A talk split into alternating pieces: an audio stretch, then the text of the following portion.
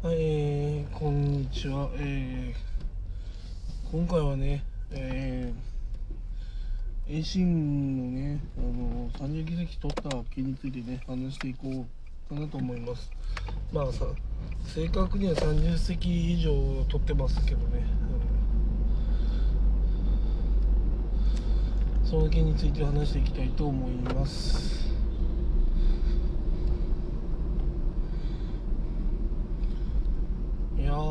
維新ね。だいぶ議席取りましたね。そんな取れないかなと思ったんですけどだいぶ取りましたね。うん。やっぱこうベーシックインカム論議を出したところ強いなと思いますね。やっぱこう年金年金をねあの壊すっていう気持ちはねやっぱ俺大事だと思いますね。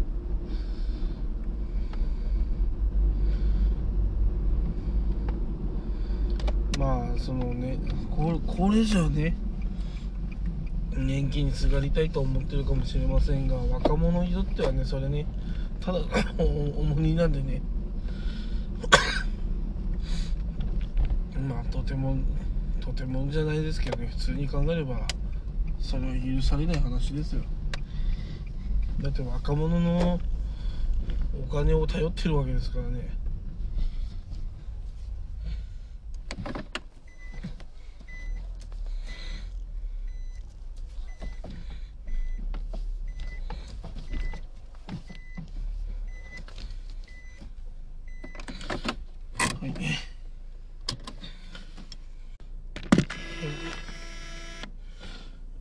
まあ結局ね。うん。はい。まあ維新維新のね議席が30議席になってなんだっけな法令を発案できるのが21議席以上っていうなんかルールがあるみたいでまあ憲法改正とかもしていくのかなとか思いますね。そしてまあベーシックインカム目玉のまあ彼らはねあの大将2人落ちてますからね。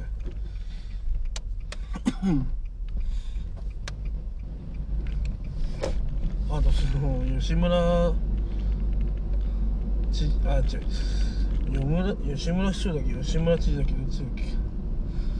その吉村さんがねあの本気だからね変わっていくのかなっていう感じがしますね。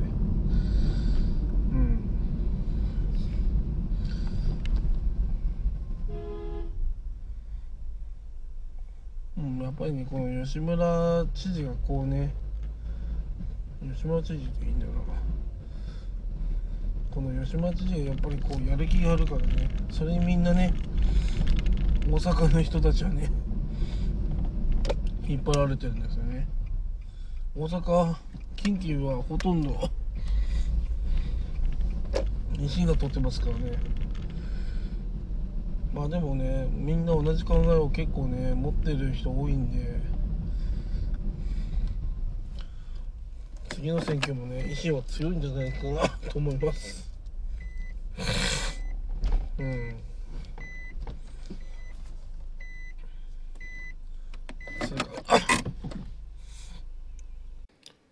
はい、えー、あとね、ベーシックインカムってね、国民民主党がね、掲げてるんですよね。だからだからこのね国民民主党と、えー、維新の会この2つがねあのまあベーシックインカムについてね議論すればねかなり盛り上がると思うんですよね。うん、正直ね岸田総理が言ってる賃賃上げ税制強化よりもねやっぱベーシックインカムの方がねインパクト強いと思うんですよね。うん、正直言って岸田総理が言ってる案はアバウトすぎて全然何の未来像も見えないんで。やっぱこうね賃上げっていうよりもやっぱり最低保障の、ね、方をねまずやんないと。まあ賃上げするのは当然だと思うんですが。うん。最低保障をねどうにかしてほしいと思います。以上です。